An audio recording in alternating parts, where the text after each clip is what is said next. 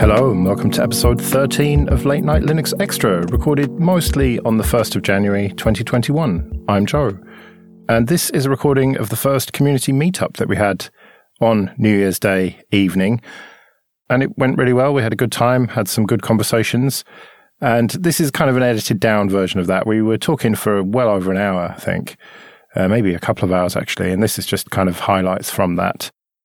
The next community meetup is going to be on the 29th of January at 10 p.m. again, UK time. So that's again Friday night. If you want to join us, then all you need is a Mumble client, headphones, and push-to-talk enabled. There's details of it on latenightlinux.com/mumble, and keep an eye on that because that's where I'll update it every time we're going to have another one. If the date is in the past, then another one hasn't been scheduled yet. And listen out on each episode because I'll make sure to let everyone know when they're happening. But we'll just have to see how this next one goes and I don't know, we'll work it out. And in case you haven't realised, we've now started releasing episodes of the main show weekly. We're recording them two at a time every 2 weeks to make it a bit easier on the rest of the guys. But they'll be being released every week, so look out for those. And thank you everyone who's supporting us on PayPal and Patreon. It means a lot, and it really means a lot now that we've gone weekly. It's a lot more work to do that, and your help is really appreciated. If you want to join those people, you can go to latenightlinux.com/support, and there's details there. And remember that for $5 or more, you can get an advert-free RSS feed, which is now twice as good value because you're getting roughly 4 episodes of the main show a month. So just before we get into it, sorry that everyone's anonymous on this. I'm not very good at kind of addressing people by their name and stuff, so there's just a lot of anonymous voices, and Popey pops up at one point, who you'll probably recognise. But otherwise, it's just a bunch of anonymous people. I must do better about that. I'm not sure how I'll fix that in the future, but maybe we can talk about that at the next community meetup, how to best make sure everyone, you know, is acknowledged for their contribution to the conversation. So let's get on with it then. What do we think is going to happen in 2021 with regards to Linux and open source? I'm not talking about specific predictions here, but what do you think the trends are going to be? Where are things going to go in 2021? I might be a little biased because I'm a creative person myself, but I think slowly but surely some people in industries like 3D animation and such are going to start seeing the value of Linux a little bit more because Windows is becoming kind of a horrible platform. And I think like all of the Adobe stuff is slowly but surely being chipped away at by other things. And there's some interesting alternatives popping up and a lot of Linux support from some of them, it seems. Blender being the obvious one. Yeah. I mostly use Blender for my stuff anyway, but I think it's definitely going to make some people think about their current workflow. It would be interesting to see the user stats for Blender to see what platforms it's mostly on. I would imagine that Windows and Mac have got a lot more users than Linux. They have a benchmarking site. I think it's opendata.blender.org, where you can see all the data of all the benchmarks ever run. And I think Linux is 20 or 25% of that. But again, that might be biased to people using Blender, obviously, and running benchmarks. So, although the thing is that stuff like Krita, my wife's niece got bought a fancy graphics tablet. I think it's like got a screen on it and I don't know. Anyway, fancy graphics tablet. And my wife's brother recommended Krita to her, not because it's open source, but just because it's good and free, as in beer. And I think she's got a ThinkPad with Windows on it. And so she's using Krita, or at least she tried it out. I haven't heard back for how well that went or whatever, but I don't think that it's necessarily something people care about that it's open source. It's just, is it good? Is it free? As in beer? And if it is, they'll use it. Like GIMP is quite well used on other platforms as well. And so I would imagine that more and more people are discovering Blender. And, you know, you can talk about it being a gateway drug or whatever, but like look at Firefox. There's a lot of people, or there were at least a lot of people using that on Windows. And that didn't necessarily translate into converts to Linux. Yeah. The thing is, I've been on the Linux side for, I think, 5 or 6 years now doing 3D professionally. So I'm trying to like make sure that I can see both sides still. But I've noticed my bias is obviously more leaning heavily more towards open source at this point. But just from my experience, recommending people to look into it and to try it has been somewhat successful. mainly because the issues that I was having with Windows after a while was having to render things overnight, because rendering with 3D animation can take a long time. Having to render it overnight, and then Windows like automatically applying updates in the middle of your render, and then restarting your machine without you wanting it to, and then losing work. That kind of stuff you can't really have when you have deadlines and, you know, people waiting for the projects you're supposed to deliver. So does Windows still do that though? Oh yeah, and it's still very annoying to try and fix and change. They really hide it as much as they can.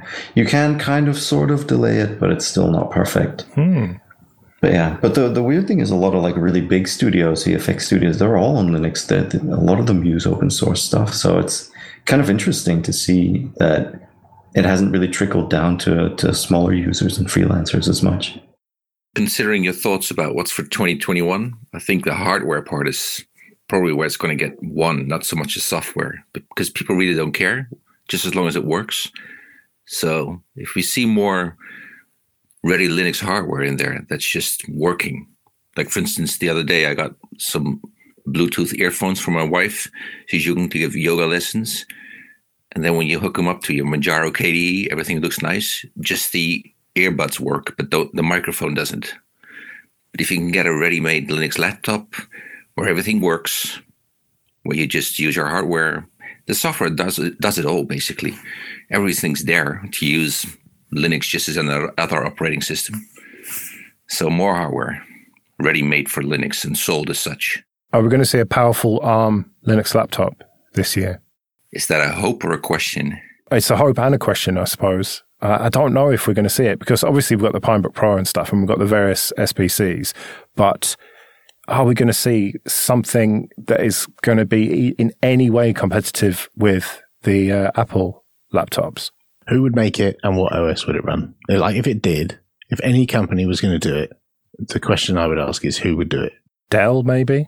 So the people who would have the money to do it would be the top tier, Dell, Asus, HP, Lenovo, those kinds. And the question you got to ask is what chip would they put in it? And they could go and do a partnership with someone like Qualcomm or Broadcom or one of the other ODMs, but who has a ready-made processor that's comparable to the M1? And if they don't, who's going to front the engineering effort to make one? And what return on that investment is there going to be? Are there going to be enough of these mythical, magical ARM laptops sold? And I think a lot of the main vendors have been hurt by ARM-type sales in the past, and are wary of it. It's okay for the Chromebook class of device, but not for the high-end one. But they've never tried, have they, with the high-end?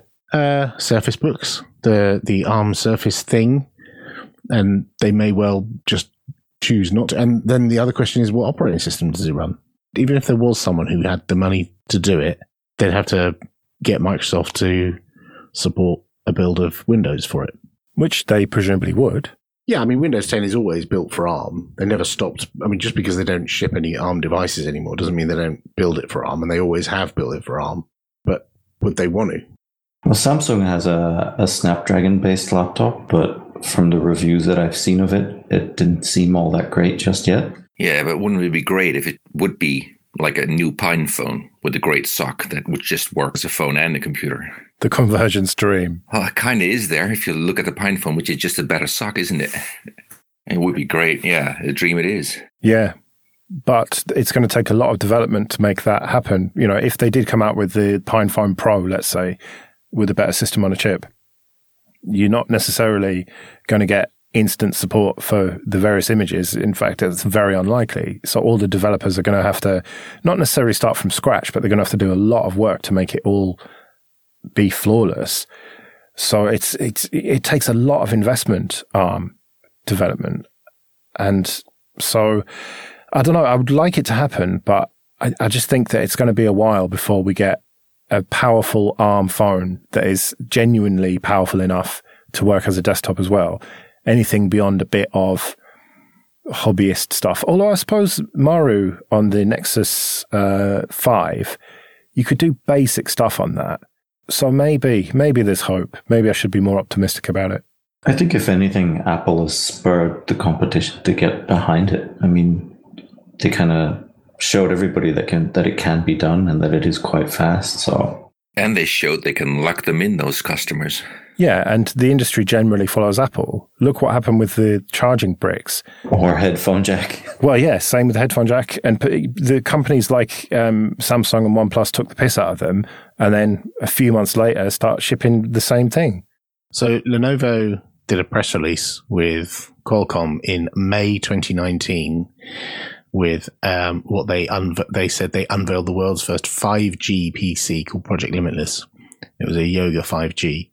And it was, 5G bandwagon and all that. And it used some Qualcomm Snapdragon X55 modem and some weird codename CPU, Snapdragon CPU. But I don't remember that taking the world by storm. Well, that was ahead of its time, obviously. Did Windows ever come with any sort of ARM emulation layer? Yes. It's not as good as Rosetta 2, but they do have it. You're being very nice to it from what I've tried and seen. That's kind of my thought about where the hardware lies. Like, if you bring the hardware to market, you're not going to do anything unless you can convince Windows users that there's some sort of good first-class experience there. And if the emulation layer to support the transition is garbage, then it doesn't matter how great the computer is. There's nothing to run on it. It's just a glorified phone. Windows is working pretty hard on emulating Android stuff as well. I seem to have read something about they're trying to link your phone to it so you can run apps on Windows through WSL maybe, and then emulate Android somehow. That'd be great. Yeah, I think they're working on that. It makes sense to me because you've got all of the back catalog of the Windows software to use. Then you've got Linux command line stuff, and you've also got Android apps. It seems like a very sensible play to me. You can see why they've invested loads of money into WSL. And if people are using Linux on WSL, does it matter? Do we care? I mean, obviously it'd be better if they're using it on proper, bare metal installations, but it's better that they're using Linux at all than not, surely. I can see why some people get upset and feel like WSL is eating the Linux desktop market share. Well, that's the perception that it could do.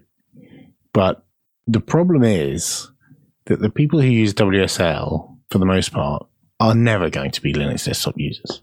There was never any chance that they were going to, because they're a developer in an organization that's Windows-based for whatever it is they're doing, and they need a little bit of Linux for something, whether that's automation or building software for Linux or building server apps or non-graphical, non-desktop apps. Those people would never have run Linux on bare metal.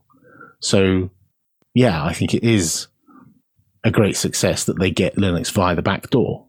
Like, the number of people who have WSL installed is a mark of the success of Linux. Not, some people say the mark of the failure of Windows if they have to, bake a completely separate second operating system into their flagship OS says a lot. Yeah, exactly. I always thought it was funny that people were so up in arms about it because it felt like Microsoft was admitting that, developers need Linux after all, and they can't not succumb to it. Right. So I don't buy the argument that WSL is eating desktop Linux because desktop Linux, let's be real, desktop Linux is a fraction of the entire market. And it's not WSL's fault that that's the case. It's been the case for years. And it's not surging. There's no surge in Linux desktop adoption. So, let's get over ourselves and appreciate that WSL is just a vector to getting Linux out there, just like Chrome OS is and Android is. Okay, this episode is sponsored by Datadog, the performance monitoring and analytics solution for real-time visibility into a Linux environment. Combining metrics, traces, and logs in one unified platform allows you to get a bird's-eye view of your entire infrastructure. You can also see any underutilized cloud or on-premises servers via the real-time auto-generated host map. Datadog's machine learning-based alerts eliminate false positives and make sure that you only receive alerts on issues that matter. You can automatically detect unanticipated outliers, anomalies, and errors with Watchdog, the auto detection engine that surfaces performance problems in your applications without any manual setup or configuration. Start your free Datadog trial today by visiting datadog.com/late-night-linux. Start your free trial, create one dashboard, and you'll get a free Datadog t-shirt. That's datadog.com/late-night-linux. All right, so the other thing I wanted to talk to you about came from a question from Kyle. Who remembers Kyle, eh? He's still playing with Linux and has installed a couple of distros and got his encryption working and everything. But he said to me that he feels like he's at square one with privacy because he feels like Manjaro is less secure than Ubuntu. And he's obsessed with this idea of which distro is the most secure. And I said to him, well, as long as it's a mainstream distro, it's going to be fine. And he's worried about the security of snaps, and he's just constantly worried about security and privacy, which is funny given that he's been using Windows this whole time. But it made me ask the question, how do you judge each distro on its security? Because to me, they're just, you know, Manjaro, Ubuntu, Fedora, SUSE, whatever, like they all just seem to be equally secure to me. I'd be happy to do my banking on an up-to-date installation of it. But I don't know, is that the wrong thing to think or what? I can see how maybe some people would have a hard time with stuff like Arch and Manjaro because it's all community and there's not necessarily a corporation behind it that has security in its interest because it's directly tied to them being successful as a company. But other than that, I trust Canonical more than I trust Microsoft for my daily usage, I'll put it that way. Oh, yeah. But take Manjaro. They're a small team, and Arch is a community distro that it's based on. And so there's not going to be any malice there, because if there was, then they'd just get found out and it'd just be a scandal. But they could miss something potentially, whereas that's very unlikely with, say, Fedora or Ubuntu that have got a proper company backing them. Right. And it's always about a tech vector. Once Manjaro, for instance, gets so big that's an interesting attack vector, you have to think double-wise. But once it's like in the ballpark it's now in, it's also how interesting is it for somebody to really mess around like so well that nobody finds out and makes use of it. But isn't the Linux desktop such a small niche that it's not worth going after, and that it would have to be something that was worth going after a server to install a crypto miner or whatever? Yeah, that's what I was trying to say. It's not interesting enough. The attack factor is like not viable for something to put the effort in. Yeah. There's so much fragmentation that's also a factor. Like, although is there that much fragmentation? Am I kidding myself that Linux desktop users use anything other than GNOME statistically? Well, even if they are, would you target GNOME or would you target the underlying backend? You target the browsers, probably. Yeah, but you started talking about the distro themselves. So just looking at the distros themselves, I mean, yeah, you're going to have to look at the people, read the forums, and yeah, make an assessment yourself, I guess. It's just a leap of faith, isn't it, in this case, along with the information you can gather. You could look at something like Qubes to sort of try isolate the operating systems if he's really worried about operating systems themselves being compromised, I suppose. Yeah, he has looked at Qubes and he was planning to use it, but it's not the most practical of distros to use, is it? No, and it's got pretty severe hardware limitations. Well, he's got a decent PC, so he's got enough RAM and, he's got a CPU that can do all the virtualization and everything. So hardware-wise, he's fine to use it, but it's just generally quite a steep learning curve and quite a ball ache to use, basically. Yeah, and if he's looking at privacy, I mean, putting so much emphasis on just a distro, I mean, you got to look at your connection to the internet, you got to look at your country. I mean, there's so many other things to think about.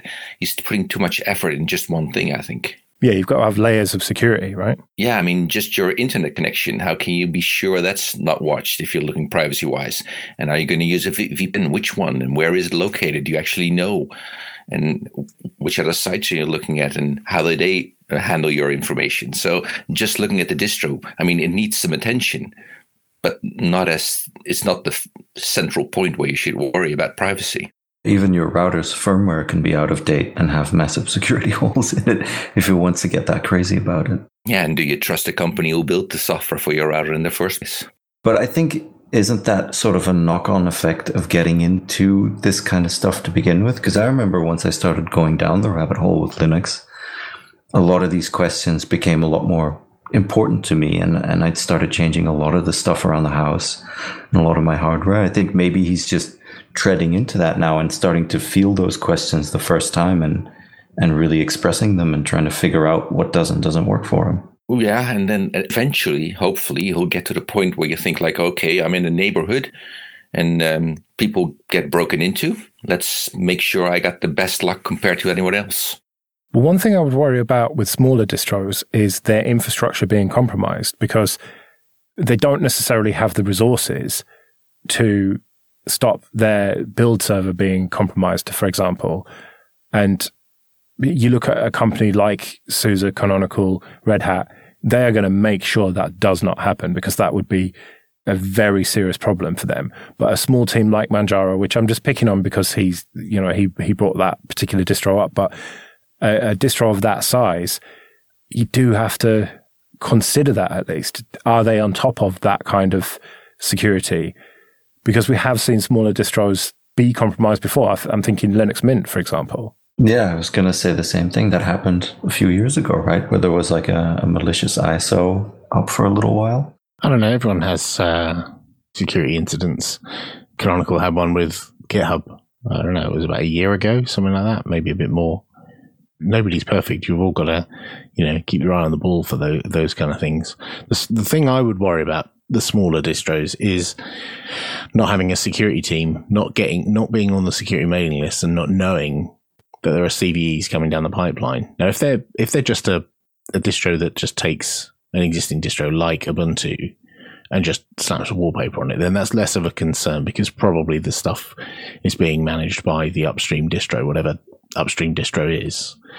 But if it's a distro that builds everything from scratch, then, you know, like the Solars kind of thing, and, you know, the ones that have their own packages, maybe, you know, I'd look at what size their security team is. Do they have a security website? Do they have a thing that lists all the CVEs?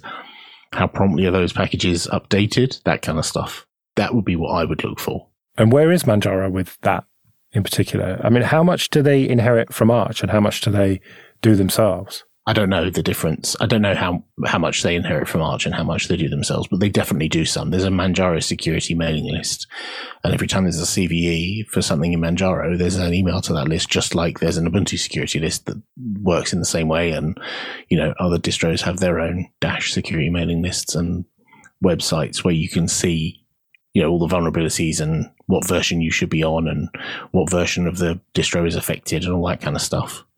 So they do have it. They definitely do have it. And I've seen the emails. The interesting thing is, for Arch and Manjaro, it's slightly easier because they don't have multiple supported releases, unlike some other distros, Ubuntu, where there's like 5 different releases that are supported at any point in time. They have a much easier task, because all they've got to do is grab the latest upstream, probably, build it, chuck it in the repo, and they're done.